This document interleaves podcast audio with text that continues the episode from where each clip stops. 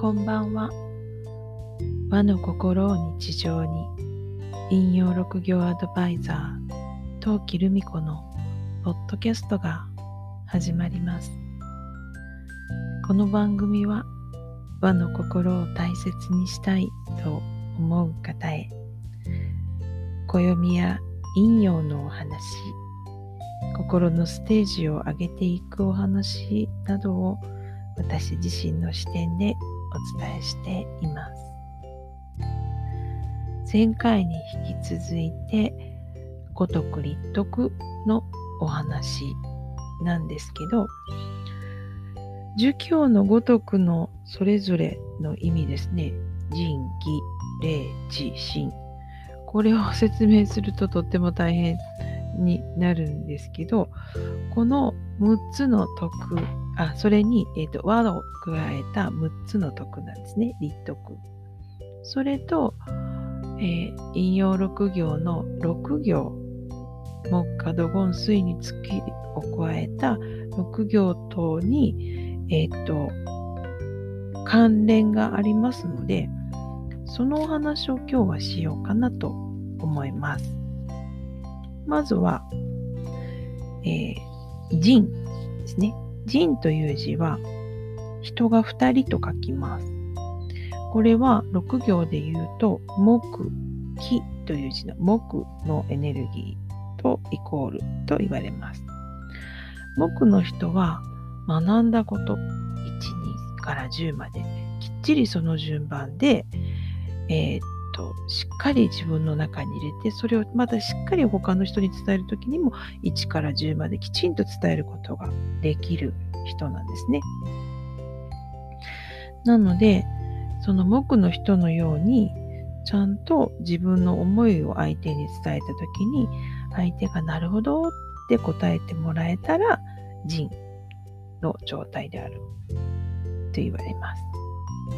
これはえっ、ー、と、横の関係ですね。仲間内同士みたいな感じです。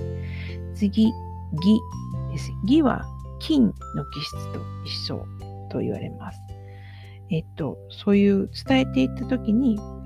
まあ、全体の8割ぐらいの人が同じようになるほどねって答えてくれるような状態。多くの人が正しいと思っているのが正義と言われますので、これが、えーと義の状態。仲間と共にあるっていうところで、これも横の関係になります。で、3つ目、霊。霊になると、その道の先生に従うっていう意味合いになります。これは、火の気質の波動、周波数ですね。指定関係、えー、死にはついていきますよっていうのが霊。ここで人間関係が縦の関係になります。先生についていて極めていくっていうこの火の気質がこの例にあたります。そうして4つ目。4つ目になると、知ですね。知のレベルになると、知という字には、知るっていうだけではなく、下にお日様の日、えっ、ー、と、日曜日の日っていう字ですね。日がついてます。日というのは、このお日様の日っていうのは、天道様っていう、で、アマテラス様っていうことで、神様がついているっていう意味なんですね。なので、神様がついてるような知識っていうところで、もうこれはもう宇宙の法則と言ってもいいような、そういうレベル、もうみんながみんなそうだねって言えるようなレベルなので、これは水にあたります。コミュニケーションを通じてみんなに伝える。なんか言葉が降りてくるっていう瞬間が水の人には多いそうです。考えるよりも先に言葉が出てくるっていう、そういう、だから神様からのメッセージみたいなのを下ろしてくるみたいな、そんなイメージが水にあるそうなので、水とこの地が一致するということです。で、5つ目が真。真はまあ、あの、もっとたくさんの人々に言って、それを信じてもらう。つまり世に広がっていくっていうことなので、メッセージを伝えるっていう意味で言うと、ここは社長星の土の気質に一致すると言われます。で最後の和が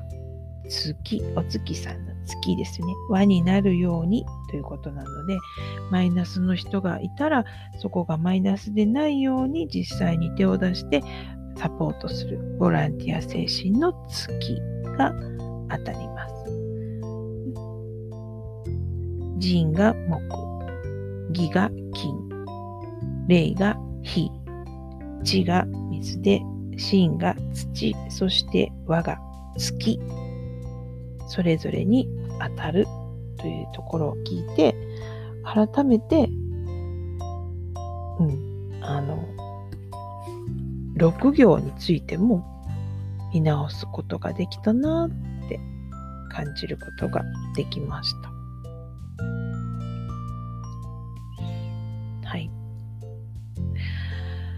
まあ、なんか難しい言葉ですけど、うん、学ぶと、何度も何度も学ぶと、あるタイミングで自分の中に入ってくるっていうのは面白いですよね。私には、再という気質があります。再びという字ですね。なので、何度も何度もやっていかないと入ってこないっていうふうに思ってましたが、何度も何度もやることで、その都度新しいものが自分に入ってくるんだなっていう感じがしているので、まあ、ゆっくりですけど、私の歩みは、うん、でもこれからも何度も何度も飽きずにやり続けようかなって思って帰ってきました。皆さんの中でも何度も何度も好きでやってることって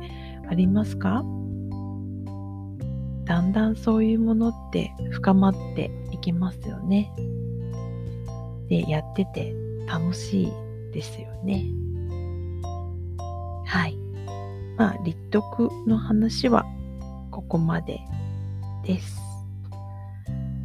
さて、あなたの周りは今日はどんな一日でしたか？明日もあなたらしい一日でありますようにゆっくりおやすみなさい。同期でした。